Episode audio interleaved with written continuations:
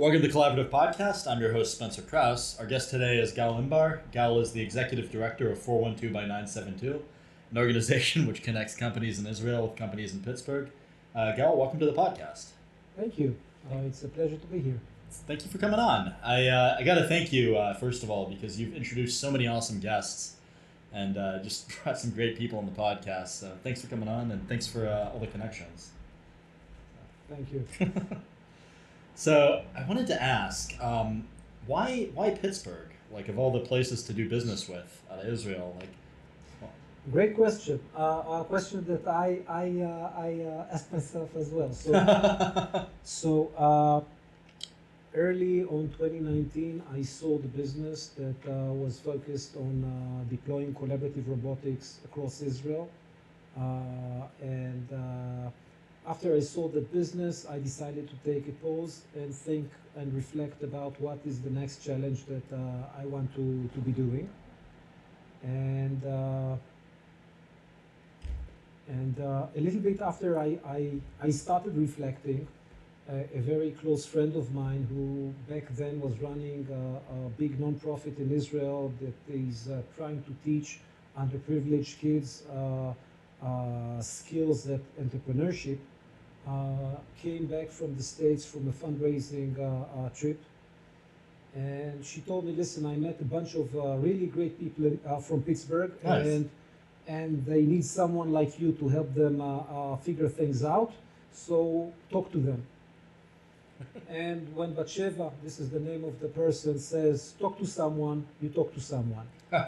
And she was smart enough not to tell me what those people really wanted.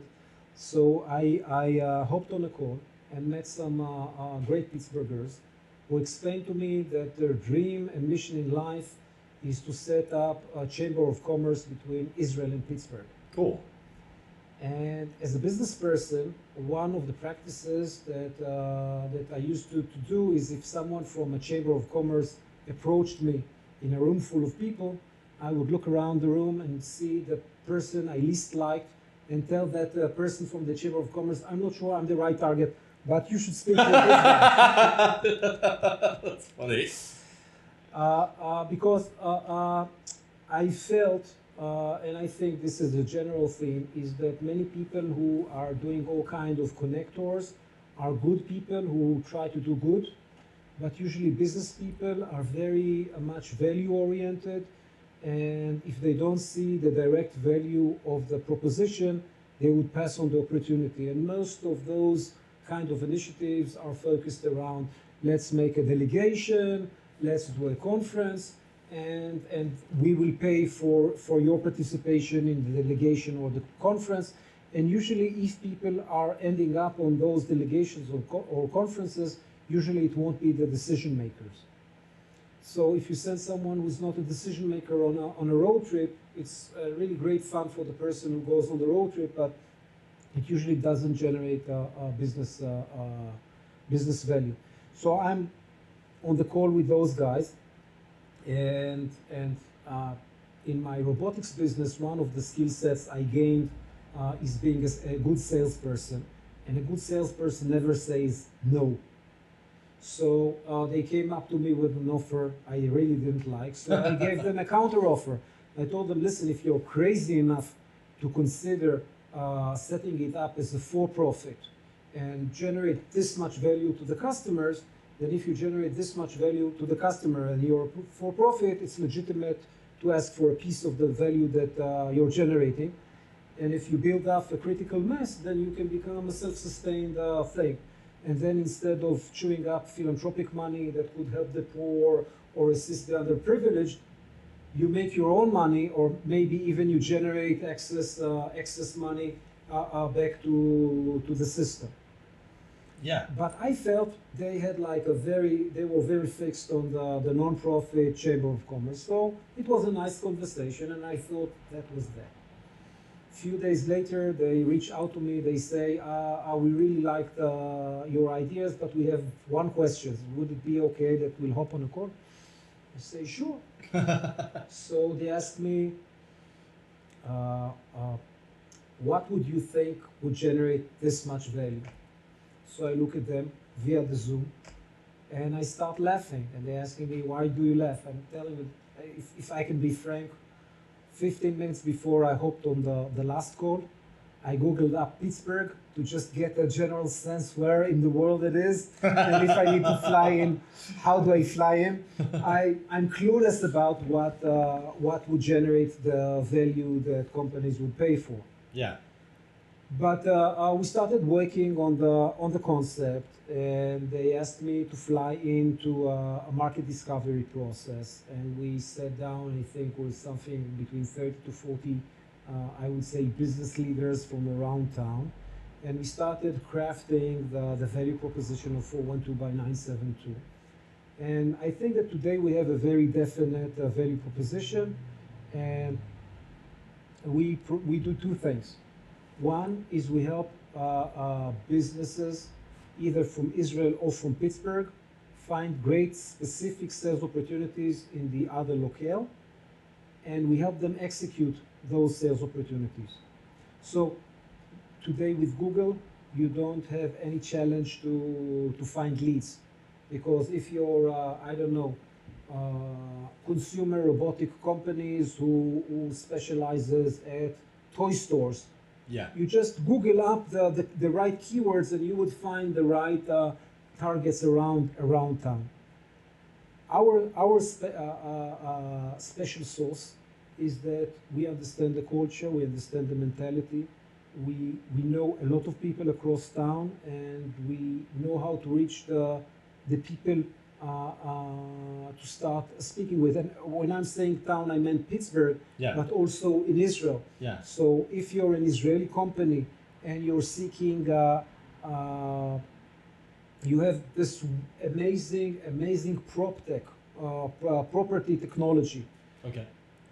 If you Google up, you might end up with a list of 20 companies, but to get a sense which three of those 20 companies are of the right fit in terms of size, in terms of mindset, in terms of the capacity to do business, because maybe you're a wonderful SaaS platform, but they are just in the middle of implementation of ERP system. Yeah. And if you as a salesperson would reach out to them, they would just tell you no. But if I reach out to them through one of their board members, they would tell me, listen, now is not the time, and I will get back to you and tell you, now it's not the time. Let's reach out again in 6 months. And having that capacity both to qualify and later on also to help structure the opportunity, because I think in each and every conversation that I set on the sidelines between a Pittsburgh company and an Israeli company, there was a friction of misunderstandings. The baseline example is that Pittsburghers have one word that they never say. I think I told you what that word is. I think you did, but just for the listeners. So the word is no. Yep. Pittsburghers don't say no. Israelis, unless you tell them no, never, never, and no 5 times in a row, they assume there might be a path for a yes. So a typical misguided conversation between an Israeli and a Pittsburgher is the Israeli would pitch his idea or her idea, and the Pittsburgher would say, well, I'm not sure this is the right approach to this thing, and the conversation would go to whatever the Pittsburgher thought might be a better model to work together. 5 minutes after the conversation would end, the Pittsburgher would get an email saying, I'll explain to you why this is the best course of action. And the Pittsburgher would get super offended by the fact that the Israeli was told no, and then the Pittsburgher got an email explaining him why he's dumb and why the Israeli guy is right. So the Pittsburgher would say, I don't want to speak ever with that person. And the Israeli, who met a very polite Pittsburgher who ended the conversation, let's circle back in 2 or 3 weeks, yeah. Never get back to him, he would say, oh, those American imposters, they are speaking so nicely, but never mean what they say, and never realizing that 5 minutes after the call, he offended the Americans, the Pittsburgher, in a manner that he or she didn't understand. So our role is to sit on the sidelines, help both parties interpret what the other party was trying to tell them. In many cases, we help both parties in the same process structure the proposals and the counter proposals, because in most cases, we make our buck on, or at least part of our buck, or on a fee on the revenues that are being generated to one of the parties. Yeah, makes sense. So we are aiming to structure something which would be economically good for both parties. So even if there is like a miscommunication and one side is willing to waive a big chunk of his fair share of the deal, we would tell the other side, we are going to tell this side that this is unbalanced and you're going to get a counter proposal that might won't benefit you on the short run, but we know that if you win on the short run, it will never be executed a second or a third time. So this is a part of what we're doing, and then afterwards, nice. when it succeeds. Again, the fact that we managed to broker a deal between a Pittsburgher and an Israeli doesn't mean that the purchasing side is going to scale the purchase, because maybe the purchasing side has we managed to bring the Pittsburgh company to one power plant out of six power plants. Yeah. But if we don't manage, to help the power plant manager in Israel to have a wonderful presentation of the success to show off to the other power plants, so they would say, we want this service too. Yeah. We might execute a wonderful deal, but with a smaller chunk of the company. So we need to work with both ends also after the sale in order to help scale the process. So we've been doing that for 3 years, a lot of fun, a lot of verticals that we're working with. It's quite obvious that in the case of Pittsburgh, robotics is a big chunk of what we're doing. We have boots on the ground here, a guy called Dror that is based here. I'm excited to meet. You will meet him. And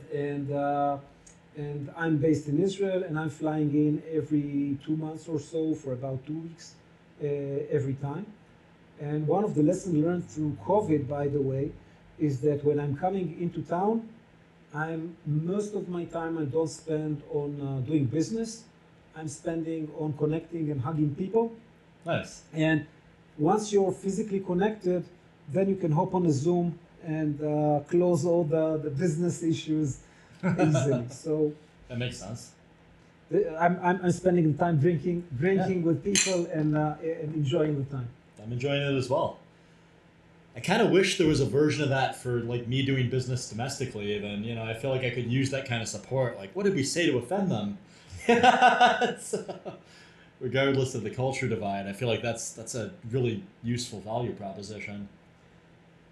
I think that in most cases the challenge is to crystallize the value, and in many cases we fail.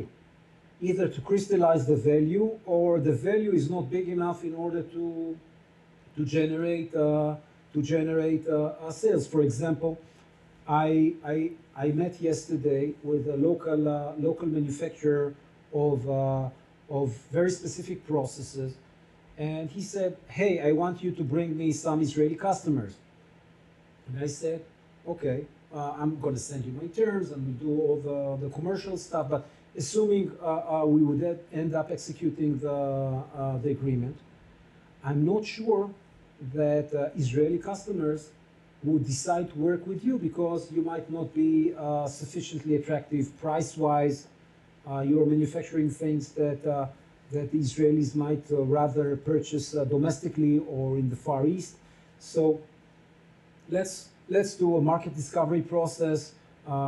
I'll get 2, 3, 4 leads that might be interesting if they are interested in this, and we'll see. And after we test the water, maybe we would get to the conclusion that there isn't an opportunity. And maybe as we move along, we might find specific niches in which you have like a super advantage in comparison to Israeli or Far East manufacturers. Yeah, makes a lot of sense. I want to get specific, but I feel like you can't talk about that example too. Oh, Dave, this specific thing. I cannot get into specifics, but I have other stories. Yeah, no worries. I like to ask deep questions, but the fact that you said a company, I'm like, he doesn't want to say who it is. So. No. This is one of the. Currently, we are working with 80 companies. Yeah. Most of them feel comfortable with us disclosing their names. So on our website, you can see like a whole list of logos of companies. What are some of the people you're working with? From here? Yeah, like the ones that have said you can disclose their names. So we're working with Brian Bayer from Hellbender Inc. Great company. We are working with Sanjeev and Marcel and Near Earth Autonomy. Near Earth Autonomy and Alden. We're working with Ivan from Gecko Robotics. Very cool. I'm working for 3 years now with Allegheny Health Network and Highmark. That's I'm working awesome. With Dr. Jeff Cohen, who leads the innovation and community development for Allegheny Health Network and Highmark. I'm working with Pressure Chemicals that you might know. It's a specialty chemical production. They do small batch manufacturing of chemicals. Oh, cool. So you can get like bespoke chemicals made almost. Their claim to fame is interesting because one of the things, have you ever been to a chemical factory? No, I have not. Okay, so I'd like to. So if you want to think of a layout of a chemical factory, on one end there's a truck that comes and pours sand. There's a pipe that you pour the sand into. The pipe goes all along the factory, and at the other end of the factory, there's gold pouring out of the pipe, and there's a truck loading the gold and drives away. Yeah. But the challenge in the chemical industry is that when you develop a new compound, you develop it in a lab in small vessels. Like you do 2 grams of this thing. Yeah. 100 grams of the thing, and then when you're talking about a factory, you do batches of 1 ton or 100 kilos. Holy and you balls. Produce a few tons a year. So the question is, how do you pilot and how do you scale up? Yeah. Because when you pilot and you scale up, you need to take a big risks because you might. There's a lot of ground in between 100 grams and 100 kilograms or 1,000 kilograms. So this company that is based in town, their special sauce is that they have a lot of small scale equipment of a very wide variety, and they would do anything from the few kilograms to up to I think 4 tons. Of a batch, yeah. but so a lot of companies are reaching out to them and asking them to help them start the scale, and then if, from a marketing perspective, you think there would be a demand in the market. You need batches of 100 kilograms for the coming year, maybe 3 or 4 batches. If it works well, next year you would need 500 kilograms, maybe 6 batches.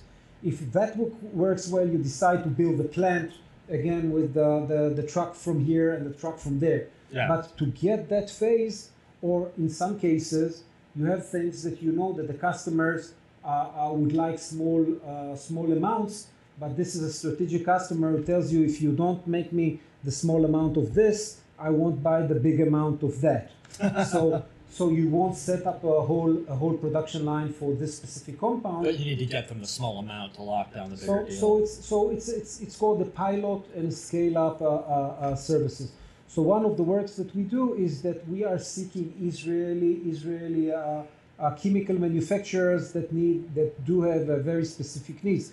By the way, again, in terms of specific value, there are similar companies who are doing the same things in India and in China for half or a tenth of the price. The question is, if you develop an innovative compound, yeah, you don't want to go produce it in India or in China because you are afraid that it's going to be copied. Yeah, makes sense. So you want to keep the intellectual property in the Western Hemisphere. Yeah, that makes a lot of sense. So these are some of the companies from around town that we work with. Yeah, that's awesome. That's quite a portfolio, or a subsection of a bigger portfolio. And in Israel, I would say one of the things we see is that the profiles of the companies that we work with in the States and the companies we work with in Israel are quite different. So what are some of the companies you're working with on the Israeli side, I guess, just for contrast there? So first, some of them you spoke with. Yeah. So Shlomi from GreenQ. Yeah. Shlomi from GreenQ is a wonderful example for thank you. Is a wonderful example of someone which I'm sure that could provide value to Pittsburgh, but so far we worked hard and we haven't found the right partners for Shlomi around town. But usually those companies are north of $100,000 of annual recurring revenues. One of the big differentiators between Pittsburgh companies and Israeli companies we work with is that Israeli companies never look at the domestic market as their target market. You mean the market in Israel? When you say domestic? The market in Israel is good for learning the trade, but it's never the target because it's small. It's small, yeah. It's small. Whatever you figure out how to sell in Israel, you can sell in the States 100-fold. But again, it's in Israel. One of the interesting things in Israel is people are very open to work, not with half-baked things, with not baked things. So you can come up. People are very open to experiment with things that don't really work. So you can come up with your concept and find design partners in Israel and develop the product up to a certain point. And then when you want to scale, you reach out to the States. So we don't work with companies with less than $100,000 of annual recurring revenues because below that, usually the product is not well-defined enough. That makes sense. But once they pass that threshold... What differentiates a value recurring revenue from just a revenue? Because in some cases, you get an NRE of $500,000 to solve a very specific problem to a very specific customer. But if it's something that's needed annually, time and time again, that's considered value. So if we get into the details, my pitch says either $100,000 of annual recurring revenues or accumulated sales of over $1 million. Okay. Which means that you did 4 NREs, and if you've done 4 NREs with some special thing that you've done, so it means that you have an interesting intellectual property. That makes sense. So other companies we work with, for example, from Israel, a company called Wellbit. I don't know them yet. You don't know them. I didn't introduce them to you because they are not like robotics specific. Fair. But Wellbit is developing. A system that identifies the motivational buttons they need to press in order to make you do things, and it's oriented for the healthcare. And for example, if you need to take this pill at 8 a.m, you could get a reminder, take this pill. Yeah. But if you're a very conformist person and the system understands that you're a conformist, it might tell you, listen, all your friends are taking the pill at 8 a.m. And if you're very individualistic and you need to make your own decisions, it would tell you, listen, you can take it at 7, at 8, and at 9. But if you take it at 8, this is the optimal time to take it, and you will make your own intelligent decision on taking this thing. It sounds funny, but for example, they ran a pilot in a rehabilitation center, a physiotherapy rehabilitation center in Israel, And one of the things that that they monitored is that people in Israel have a right for, I think, 12 treatments, like along 3 months. And if I recall the statistics correctly, just 25% of the people execute their full plan. So most, a lot of them just taper off. They do few treatments and drop off the program. This is covered by the government, too. It's not the government, it's the HMO. It's like your medical insurance. The medical insurance pays for you. It's like you get it for free. You just need to attend it. And 75% of the people ends up not doing the full thing. Yeah. And they provided the system to the caregiver. It's just they ask the patient a short battery of questions to establish where in the cloud, what type cast of the person it is, and it provides the caregiver a do's and don'ts. Don't speak about the parents. Don't speak about this, and do emphasize this and that. That's pretty interesting. And they ran it for half a year and give a wild guess how much it went up from 25% to how much? 60? 75. Oh wow! It's like threefold. Or they ran somewhere in Pennsylvania. They ran a pilot just before COVID on getting people at people who are. Elderly who are in nursing homes. Sorry? Nursing homes. Nursing homes. So getting people at nursing homes to come to social activity. You know, there's the telephone operator that rings everyone. Are you coming? Are you coming? Are you coming? Yeah. So instead of that, it provides the script per person. What should the operator tell them? And if they don't respond or if they don't come. They get this text or that text. They're like adaptive. That's cool. So, and the idea was to get people to social activities. So in that instance, they doubled the attendance of people just by providing the right messaging. Yeah, makes sense. Think of, for example, how many operations are being canceled because people don't listen in to the instructions of when to stop eating before the operation or other things. So yeah. So, for example, this is a company that we're trying to bring to town. If we are staying on the healthcare side, there's a wonderful company who piloted in town called NIM. NIM. They look at the text that the doctors are writing after the meeting with the patient, and they understand the text well enough in order to extract the insurance code. Oh, cool. So the provider can charge the payer for the code. And which probably saves a ton of admin. It's a ton of admin, and also it's an admin that is scarce. There aren't enough coders, like human coders, to do that. And the amazing thing about this, it's called explainable AI. It's not AI that does it statistically. But it looks at the sentences and understands the subject and the object and the relation between them. And if it fully understands the paragraph, then it provides the insurance code and it provides the logic explaining why it decided to give this code to that thing. Nice. And currently it makes it succeeds in about 50% of the cases, but it understands if it's sure that it got the right code. So it's like a 2-to-1 force multiplier for medical coders.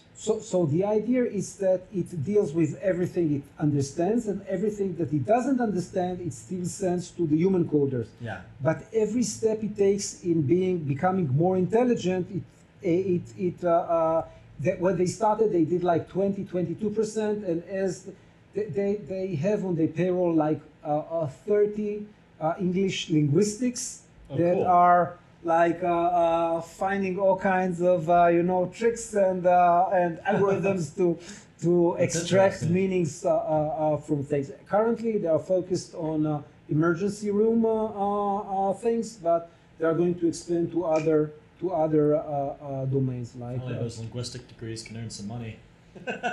Probably, yeah. So these are some of the examples. If we jump into robotics, so in robotics we do have few Israeli robotics companies, but I think more interesting is that when I was speaking with many roboticists around town, I understood that there's always a need for more talent. So I decided to try and go seek boutique services in the domain of robotics. For example, user interface in robotics is very different than user interface with regular software. Yeah, like an app. So, for example, on our portfolio, there is a company with a lot of experience of doing user interfaces for robots and for drones applications. We work with a robotics engineering company that has 30 years experience of doing a variety of robots with, let's say, with focus on the mechanical aspects of robots. Yeah. We have a company that does electronics design. So you need someone to design you now when I'm speaking with potential clients in Pittsburgh, I'm telling people, if you have a core need, don't speak to me. Go and recruit a person into your team. But for example, if you need technical writing, not all the time, just in certain peaks, I'll get you an Israeli company who is all about technical documentation. They employ over 1,000 people and serve, I think, more than half of the hardware companies in Israel. They do their technical documentation. Oh, cool. So the idea is to match very specific needs to that you have with very specific boutique providers. That's awesome. So, sounds like a pretty valuable proposition. Yeah, I mean, I would say also just, you know, as a business owner, I mean, the sales proposition is huge too. So, I mean, if you could help my company sell internationally, I mean, from any country to any other country, I mean, that's huge. I mean, that's incredibly daunting as somebody that doesn't do a ton of international business, you know, and I feel like that's universal. The fact that you're focused, you know, in what direction you're selling, what services to what companies between Israel and Pittsburgh, I mean, I think just increases the expertise, or at least the perception. It's a great business model. I think that the typical American company, in terms of expanding, growing the business, usually the easiest way to operate is telling your salesperson, drive 10 more miles. South, east, west, or north. Yeah. And on one hand, this is the easiest path. On the other hand, when you're a $1 million sales company, to start dealing with international clients is, I would say, it's not easy, but it's rather easy in comparison for a $100 million company who sells only to the States and now needs to start dealing with its first international customer. And when you're a $100 million or a $50 million company, and you have a crazy customer from abroad that best case scenario sell them $100,000 this year and maybe $500,000 next year, nobody in engineering and in R&D would have the bandwidth and the patience to deal with that customer. Yeah, makes sense. I think that what people find, and on the other hand, if you're a Pittsburgh company and I come to you and tell you, listen, there's a wonderful opportunity on the other side of the globe. It's a different legal system. It's a different language. It's a different culture. It's a different whatever. And you have the capacity to get your next sales target across the state line or across the river.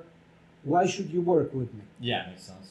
So one of the things we figured is that we don't come and give general pitches or saying, listen, we have wonderful clients.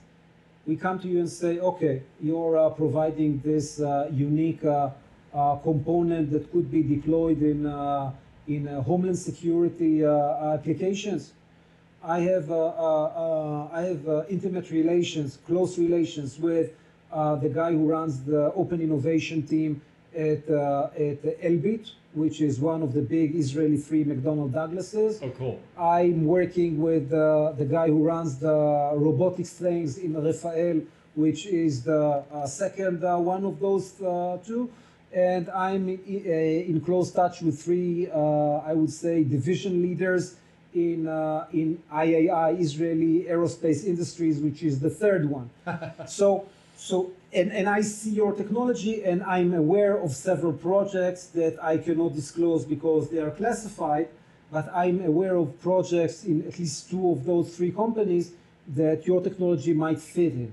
So if we work together, I don't promise you results, but I can offer you three leads that I know that I can. Oh, that's an interesting way. That I can qualify very quickly the need, and if there is a need, it's going to take maybe half a year, maybe a year to get it from an opportunity into a sale. But you will be involved, and you will see. And again, when you look, for example, at this opportunity, if you're selling to Elbit.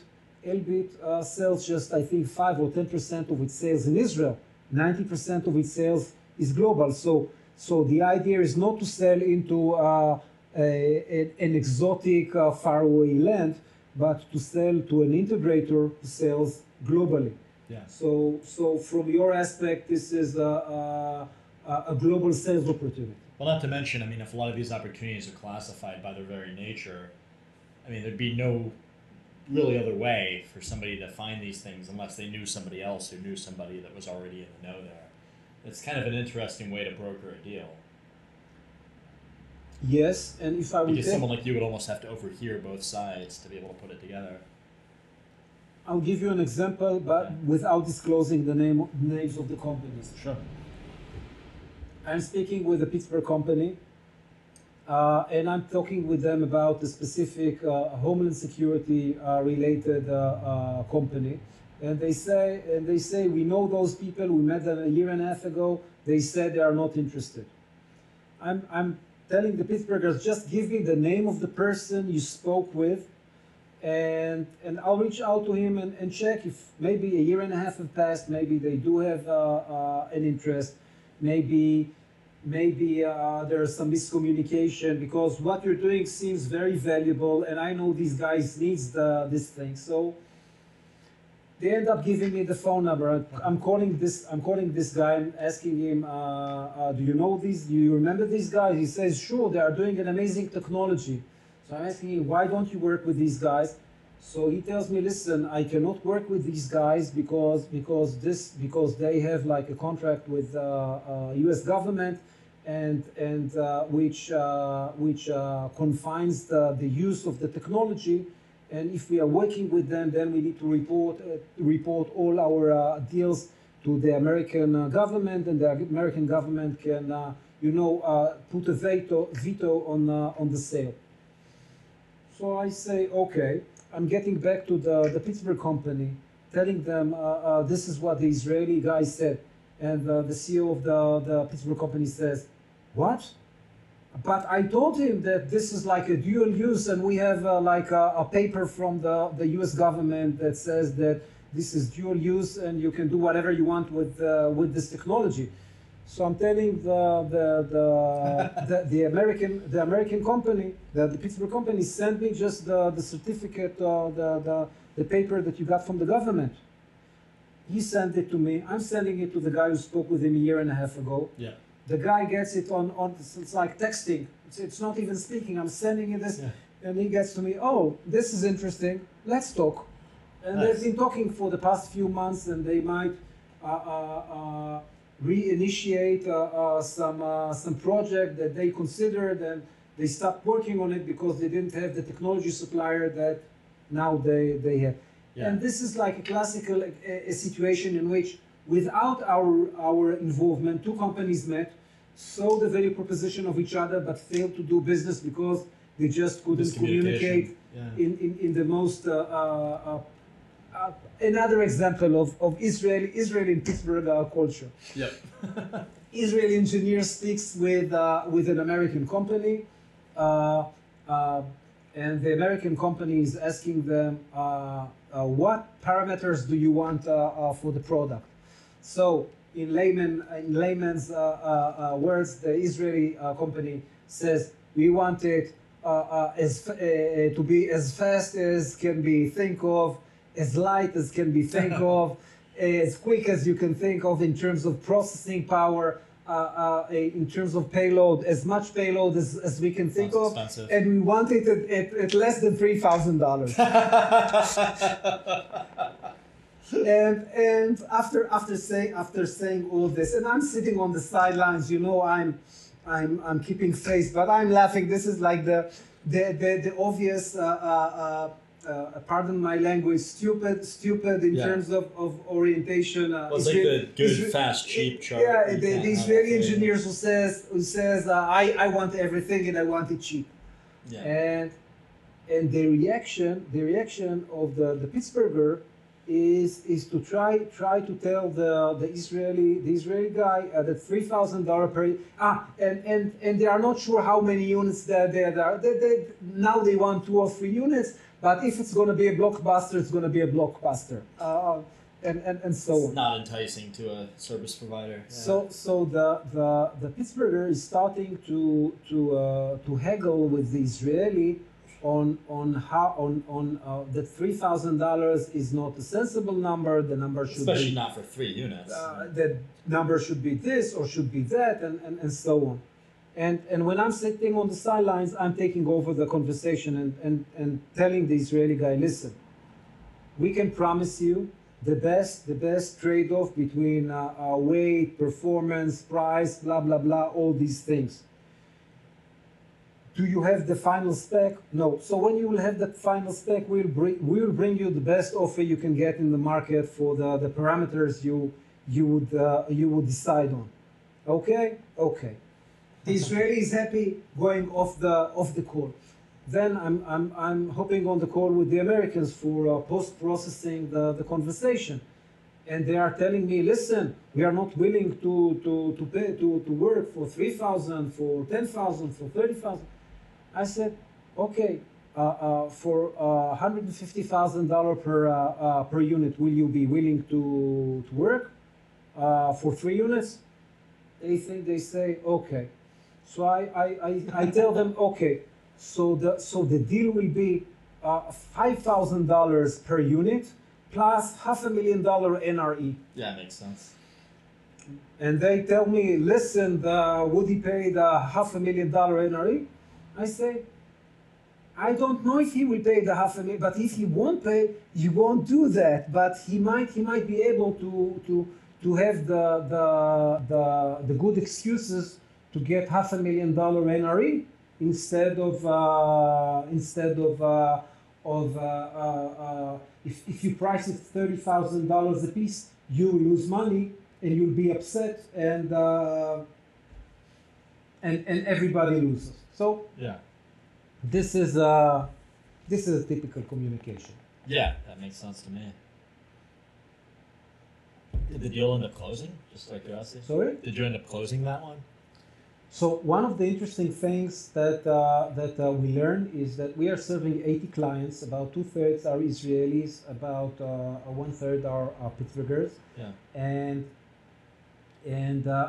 currently we have statistics. I think we closed so far 15 deals. And whenever we close a deal, we measure the time between the time we signed with the customer.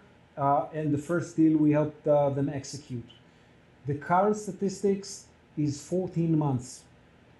My guess is that 5 years down the road, when we look back, we would have probably 2 years from starting to work on an opportunity and the average time to fulfill it. That makes sense. This specific opportunity, it's still in conversations. If you ask me if I think it's going to end up happening, I'm sure that it's going to end up happening. I don't know if it will take 9 months or 2 years from now, but it's definitely will happen because the Pittsburgh company in this specific instance have a very unique value proposition that I don't think that the Israeli customers have an alternative for.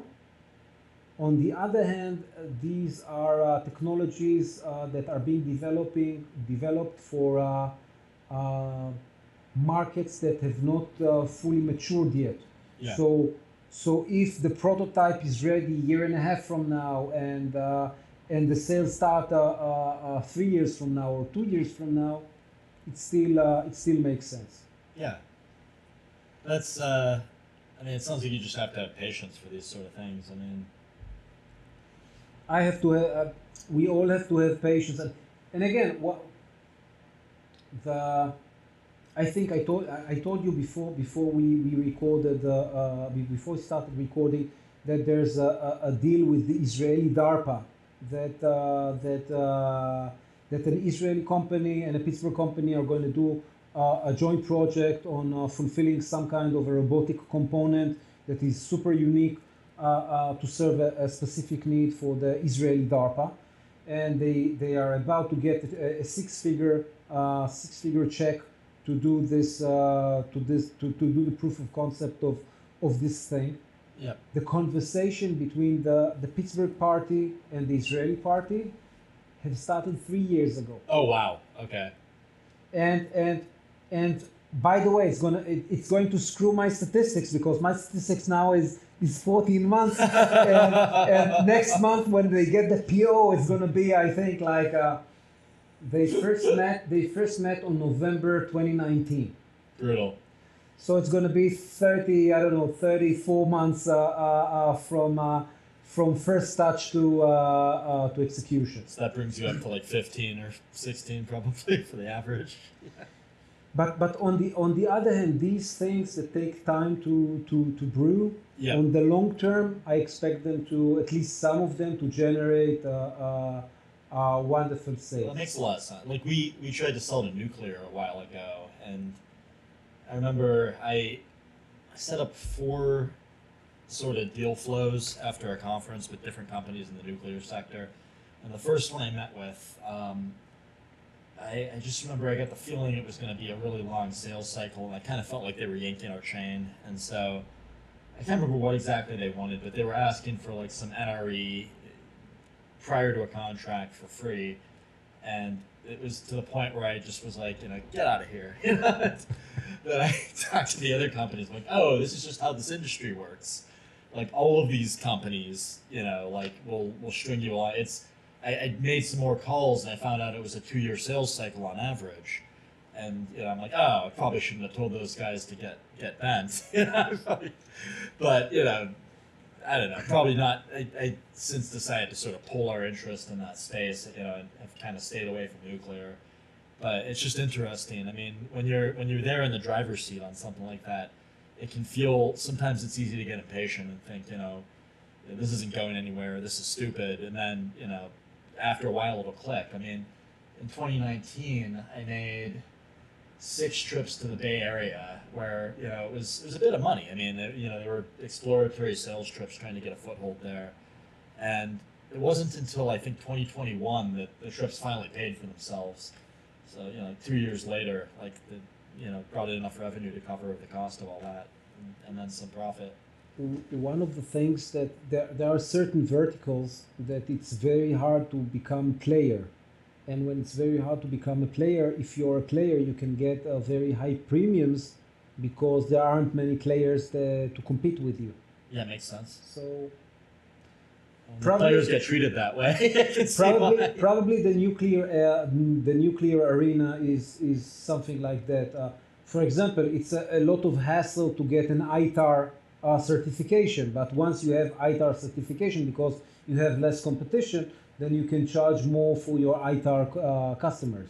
Yeah, and amortize the certification of all those jobs. That makes a lot of sense. Another story that just came to mind. There's an Israeli company called Datumate that we work with. Datumate is taking video feeds that you take from drones that fly over earthwork construction sites. Oh, cool. And they take the photos and overlay it on the BIM files. The BIM files is like the CAD of architects. What the site looks like, yeah. And one of the interesting things you can do is to put layers one on top of the other, so you can see the development of few things. Oh, that's cool. And one of the things in construction contracts is that usually at the end of the project, everybody is suing everybody. Because it's like every single time? It's every single time, because the contractor is suing for all the extras that it wasn't fully paid for, and the customer is suing for all the things that happened too late in the contract. And if it's $1 billion or north of $1 billion project, it's big money. Jesus. So and this is, by the way, and they don't hate each other, because this is the trade. And the controversy is usually what happened when. And when you have those clips that shows what happened when, yeah. So you just eliminate 90% of the the lawsuits of the stories. We got, you're not getting sued out of existence by lawyers that want to keep their jobs in that industry. It's considered a cost, a part of the cost of the business. Yeah. No, what I meant is the drone company isn't getting like so the drone cease and desist. So the drone company could either work for the contractor or for the customer, but it doesn't matter who they work for. Once you have this, the timeline is established, and you can see what happened when, and also you get a bonus because you have a layout of things. So you have a collaborative tool to sign. Oh, there's a pothole over there. Fix this. Yeah. And so on. That's awesome. So these guys, I managed to introduce them to PennDOT. Nice. And PennDOT just started piloting with this technology, and hopefully from what I've heard so far, the pilots haven't finished, but the people at PennDOT seems to be very happy with that, and if they would be happy with that, it might become a standard on all construction project, and it might save state money. Yeah, paying lawyers and paying lawsuits. Not a good time to be a lawyer, I think. I don't think it's a good time to be a lawyer anytime. I have a good friend of mine who got engaged, and she's a lawyer, and she got engaged to a lawyer, and she broke the engagement. And I asked her, why did you break the engagement? And she told me, listen, I thought 10 years down the road, and I saw myself sitting at the dinner table, and then I claim this, and he responds this, and lawyers always have claims. Yeah, I used to hang out with law students when I was at Case Western Reserve University, and those guys were the most argumentative, just the biggest group of assholes that you ever met. So she broke up with this lawyer and ended up marrying a real estate developer. Nice. A real estate developer, this is that's synergistic. They probably can help each other out. Yeah. But the developer, whatever you come with complaints to them, they listen, they say, okay, we will fix it. Don't worry. Yep. Yeah, I agree. That's why my mom's a lawyer, and so I feel like I developed a need from a very early age an ability to argue really well, because I grew up arguing with a corporate litigation attorney, and I did you brush your teeth? Yeah, I brushed my teeth. Yeah. I have three witnesses, and the record state, the toothbrush is wet. Therefore, I must have brushed my teeth. Yeah. But yeah, no, it was pretty wild, and but it served me in business. I mean, the fact that I grew up having to have those kind of arguments as a kid. I mean, when I get to a contract negotiation now, like I don't take it personally, and I'm very detail oriented, and I try not. For a while, I think I was kind of a jerk as a result of being in that. But I've kind of chilled out a bit, and I feel like now it just gives good perspective, and you can sort of turn it off and on and look at things with that lens. So I don't know, I think it's helpful at times, but I kind of wish it didn't have to be that way.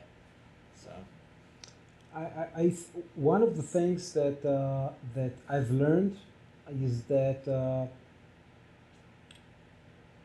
people tend to confuse doing business with writing down legal agreements. Yeah. And in many cases, the business terms are not decided, and the attorneys are brought in, and this makes a ton of noise and a lot of expenses. Yeah. And one of the things that I insist on doing whenever I'm involved is to get to the one page in which the parties have all the agreements between them, all the things they want to how they want to execute. It's like the scope of work, basically. Scope of work or the business terms. Yeah. And once you have that one pager that is agreed on both parties, you give it to the lawyers. The lawyers come back to you with a list of questions of should we do this or you want to do that. And once they come with the questions, what I tend to do is discuss those questions with the person I negotiated with because in most cases, the answers are either obvious or it means that I need to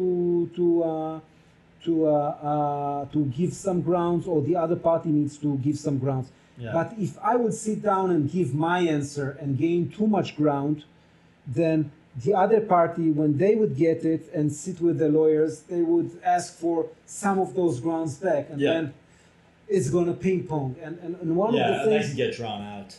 And one of the things that entrepreneurs can easily do is to sit with each other, look at each other in the eyes, and say, "Okay, I will take this risk, and you will take that risk," and just decide who does what, and then give the lawyers just to cross the T's and dot the I's and finish these things up. Yeah, for sure.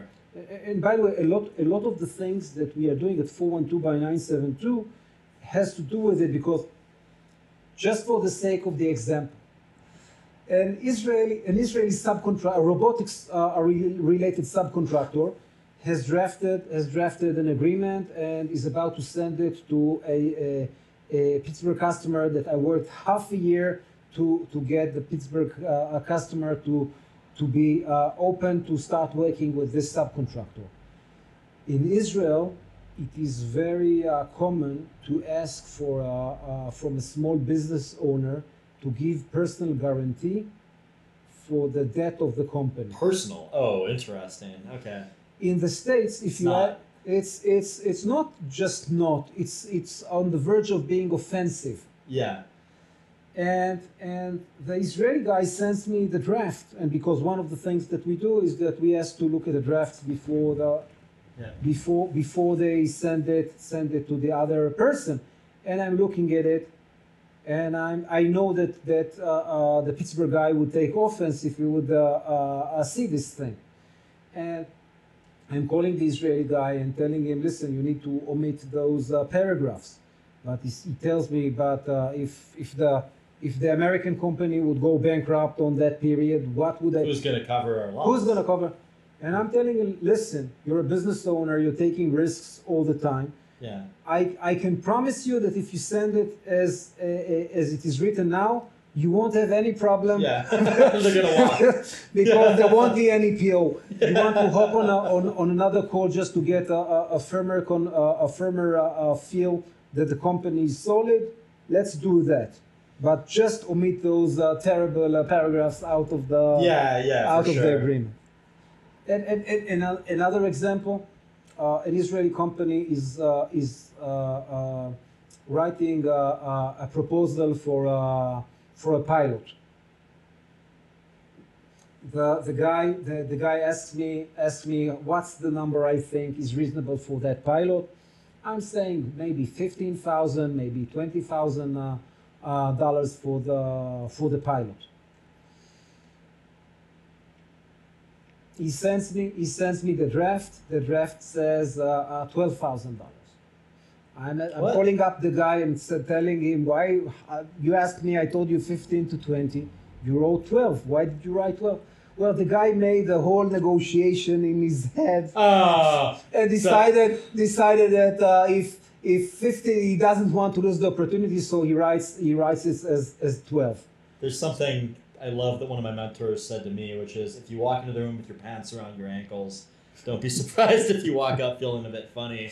And I feel like that, I think I came to him with that early in my career. Like, I negotiated myself down. So, okay. So I need to cut you off. So I'm looking at the draft. And thinking to myself, and I'm reaching out to the American side of the relation, and telling him, listen, I'm going to send you the draft.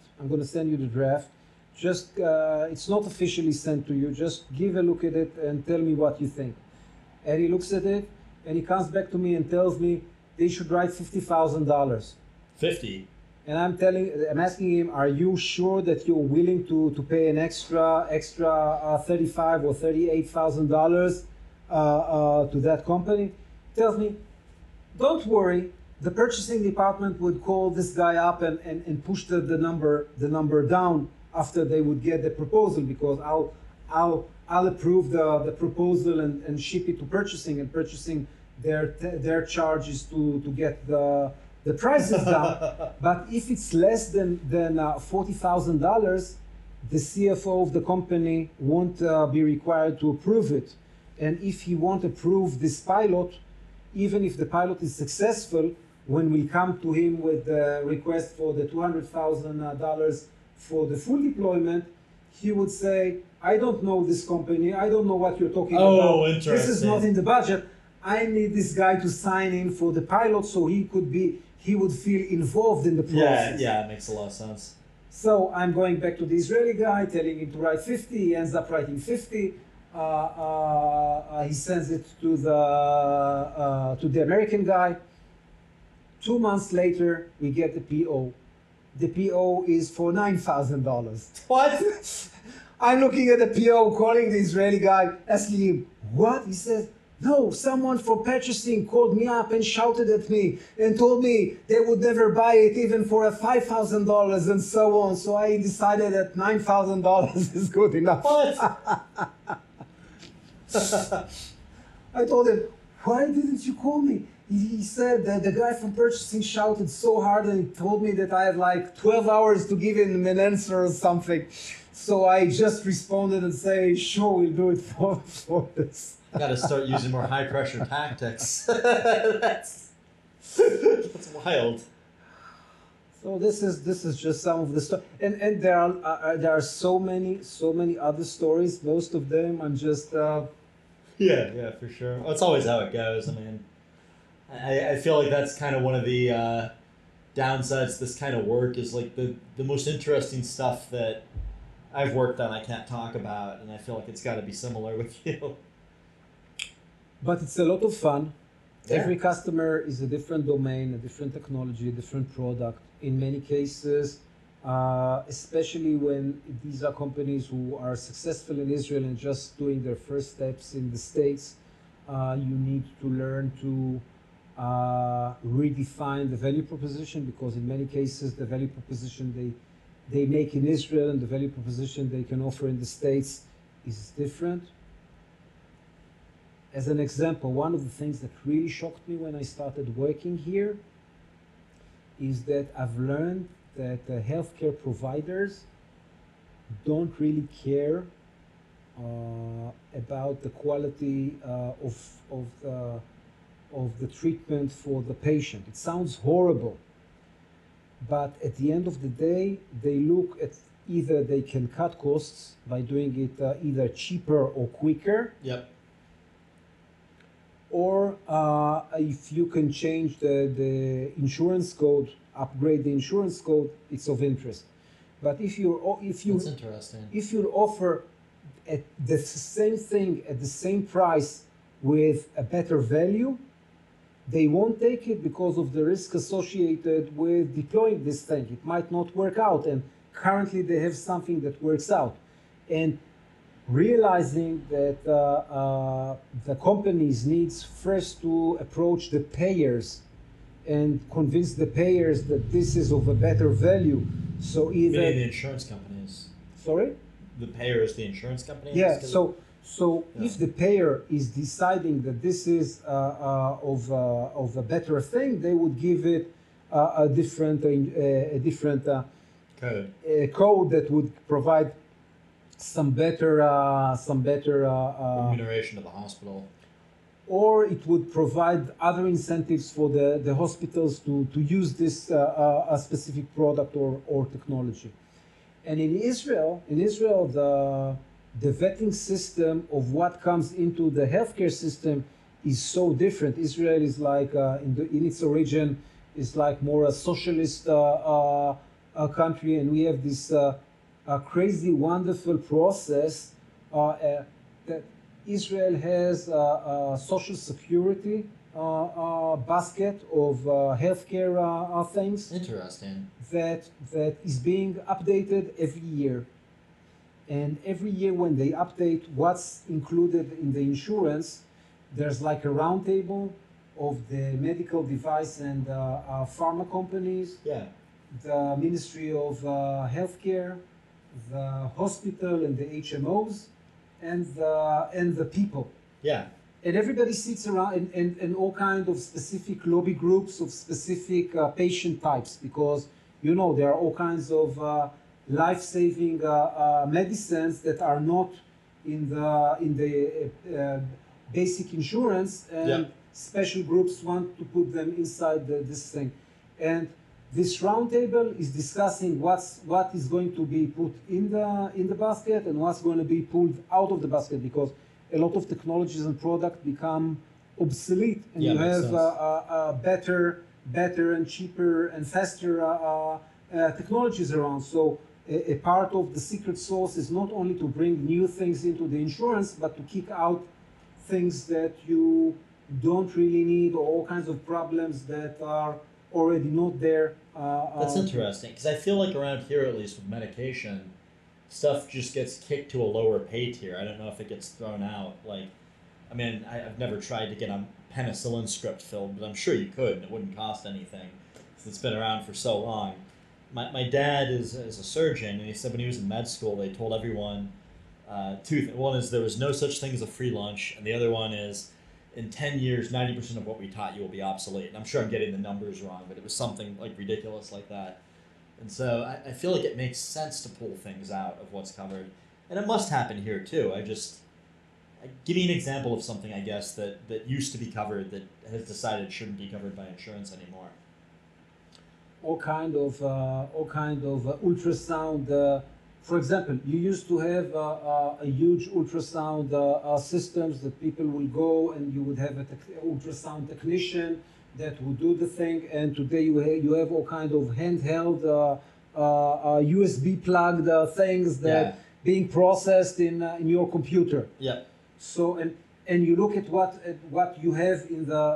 If the HMOs or if the providers would get well compensated for the work of the technician, they would still send the people to go through all the machines, instead of having the motivation to push a cheaper equipment to be done by the doctor at the doctor's appointment. Yeah, you don't need a whole other person there for no reason. So this or all kind of.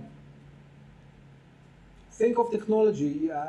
In many cases, you have upgrades that do fuse all kind of processes that were dispersed. And once you have that upgrade, why should anyone pay for those obsolete things? Yeah. And you want the system to improve. So it's not that you don't mind either they do this or that. You want to cut out the obsolete processes. So it would make everybody get the best possible outcomes. Technology. Just more efficient, procedures in hospitals. That makes sense. Yeah, I'm dating an operating room nurse right now, and she's told me some horror stories about just different inefficiencies in the operating room, and none of it would be prevented by that, but just, certain surgeons asking for tools they don't need, or, just some of them being high maintenance and so requiring like extra nurses or extra technicians that, you know, somebody else might not need. But I guess it's never going to be perfect. You can make it better and you can try to work toward, you know, more efficient use of resources. You're never going to achieve perfection. And so I don't think there is such a thing as perfection because there is also a certain uncertainty embedded in the system.